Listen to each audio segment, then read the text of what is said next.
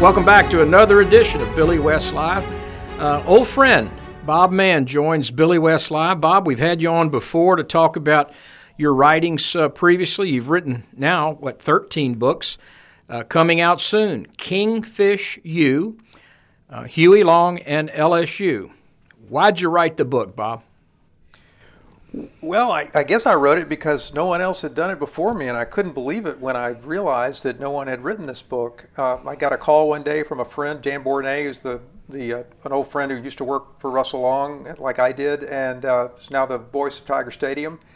And he had some questions about Huey Long and LSU and the band particularly, and and I started doing some research for him just to help him answer the question. And when I was the first place I went was T. Harry Williams' biography of Huey Long, and when I read the chapter on Huey and LSU, it just struck me like a bolt of lightning that this was a book. Somebody needs to write this book. And when I realized that it that it hadn't been written, I knew what I was going to be doing for the next three years. It's just one of those uh, times when the book finds you, you don't find the book.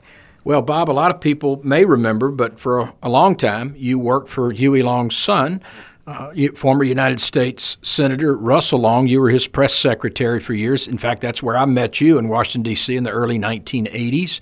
But you had a front seat uh, with RBL. I know that's what you referred to him as. You were very close to Russell Long, so you had to hear many anecdotal stories from Russell Long.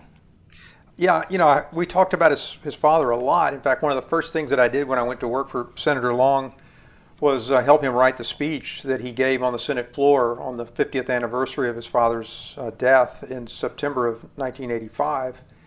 And uh, so we talked a lot about his father. It was a it was a constant um, source of material for him, and I just regret that um, that I didn't ask him as much as I wanted to or should have about LSU and, and his father. I, I did a little bit because I wrote a book about Senator Long. That was my first book, a biography, and we got into a little bit of of Senator Long's time at LSU, not so much his father's involvement with LSU. So I wish I could rewind the clock and ask him some of those questions. But um, but when I began to do the research, I found a, a lot of material that I, uh, I, was surprised how much uh, material, uh, interviews, recollections, memoirs, uh, newspaper stories, uh, original uh, archival documents that were um, available that helped me really put piece together the story of, of Huey and LSU. Well, I just finished the book. It's a really fascinating read. Heavily footnoted, as you say. It's a lot of uh, really sourced information, a lot of uh, newspaper article references, uh, historical pieces, and really, if you're a, an LSU fan, just a Louisiana politics fan, a Southeastern Conference fan, an old Southern Conference fan, an old Tulane fan, uh, there are so many stories that are in this book that will fascinate the reader.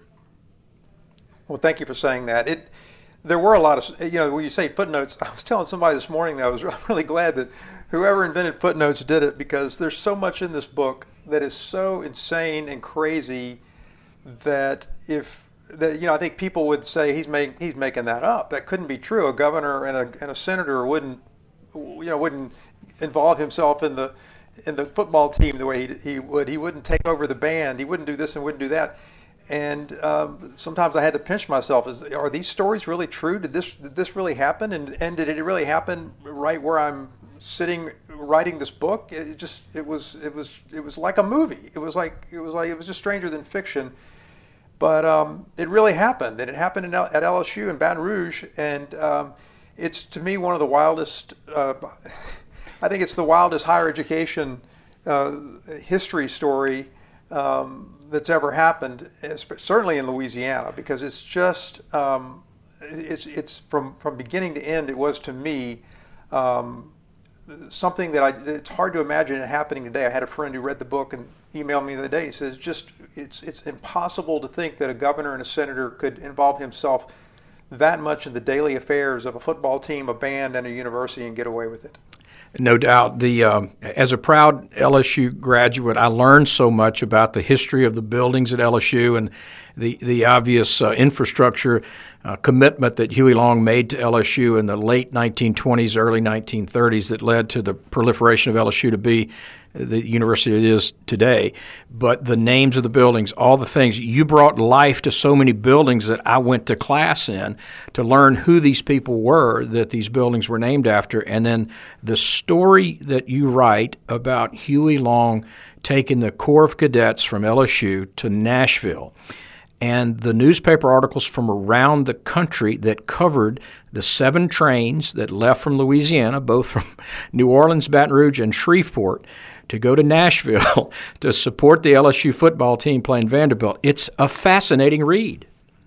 Well, it really was, and, and you know, so you know, as, you, as some readers who, some listeners who may be vaguely familiar with this story, you um, not only took most of the student body and the cadets and the band up to um, to Nashville for the, that, that, Vanderbilt game in October 1934, but he lent uh, thousands of dollars in seven dollar uh, increments. I think it was six, six. I think it was seven dollar increments. But anyway, was, he, he lent a, a, a, bunch of money to these students who who uh, descended upon him in the Greek theater when he first announced that he was going to do this. When he runs out of money, uh, he tells students and others to meet him uh, to come to his hotel room at the Heidelberg Hotel in downtown Baton Rouge that night. And the line was out the door, people just standing in line, taking money from Huey Long and signing their name on an IOU on the back of, a, of, uh, of laundry slips. Um, it's just, again, like I said a little while ago, it's just one of those stories that if you didn't, if you didn't have the, the record of newspaper reporters and others who were there to witness it, you wouldn't believe it, it really happened. Well, Bob, you, you document the history and, like you say, the hijinks, I'll use that term, of, of Huey Long and his um, craziness uh, uh of how he went about things. If he didn't like something, he wouldn't change the law or he proposed a constitutional amendment to give him power over someone who was crossing him. It's fascinating from a political perspective to go back and see just how he did business. Yeah, and you know, one of the things that he did was when in the when he wanted to to, to extend the uh, the campus that it is now, because it was that campus was built in the um, in the mid 20s by John Parker, his one of his predecessors. But when when Long got into office and wanted to start, you know, re-energize the building program at LSU and really expand uh, the campus and put his own mark on it, um, there, the money for that just wasn't there. Uh, this was the, this was the, the beginning of the Great Depression and so one of the one of the rules that he bent, one of the corners that he uh, that he cut was uh, coming on this idea to sell the property of the old LSU campus, which was where the state capitol is right now, and sell that property to the to the state highway department. And it was a legally dubious strategy. He had people telling him that it was that, that it that it that it wasn't legal, that he was going to get sued, and and um, that it would get reversed. And his attitude was, well, let's sell the property as fast as we can, spend the money, so if we lose the lawsuit, they can't get the money back. And it was, you know, that kind of stuff that resulted in LSU being the school that it is today, but it was sort of built upon some, you know, some some some craziness that uh, that probably wouldn't that he couldn't have gotten away with today. But he did it, and uh, people like you and me reap the benefit. Well, and then, you know, the history that you chronicle in this book of actually moving the campus from downtown Baton Rouge, where the Capitol complex is now, the, the Pentagon barracks that most people recognize was part of the LSU campus, and it moved the, the, three or four miles south on Nicholson. Nicholson wasn't even a paved road. You document that in the book when LSU moves south three miles.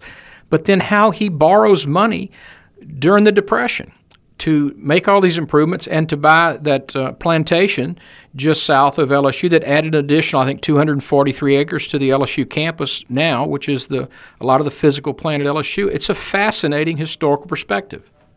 Well, and, and what makes it more interesting to me is when I discovered and this. I'm not the first person to chronicle this, but I think I'm the first person to to to unravel it to the extent that I have, and that is that in 1924, Huey Long ran for governor uh, on the platform of a uh, partly uh, part of his platform was opposing uh, the expansion of that campus where it is now. He called it John Parker's Temple of Vanity. He wanted to keep the LSU.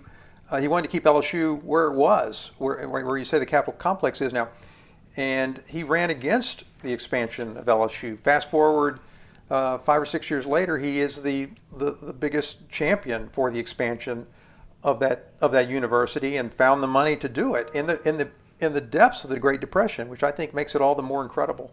Well, had he not been assassinated in the fall of 1935, uh, many believe he would have challenged FDR in 1936 and been a formidable uh, opponent. And he was using LSU and his shenanigans and his antics, whatever you want to call them, to bring publicity to himself all over the country. You mentioned his not only support of LSU football and the building of Tiger Stadium and the expansion of Tiger Stadium, but his love for the LSU band and hiring uh, you, you know the band leader from New Orleans that came in and was so integral for only the last six months of his life, but he used all those things, Bob, to promote himself politically.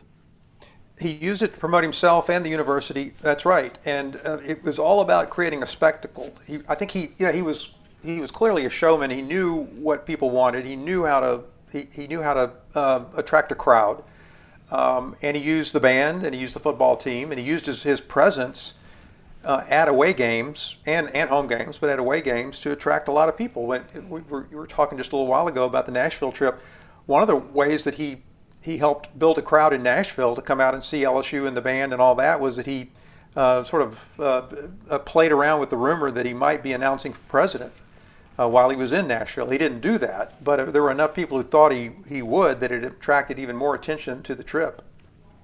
Yeah, it's it's fascinating. And then as you, you read the book and you, you, you just get all the way through it, you, you know, I, I came away at the very end when you chronicle his assassination and his last words, whether or not there was his actual last words, but to even think if it was possible for him on his dying bed to say, how am I going to take care of those boys from LSU? Of course, I'm paraphrasing, but did, did you come away convinced that he actually said that or not? It, it, you kind of leave it in the book as to whether or not that actually happened or not.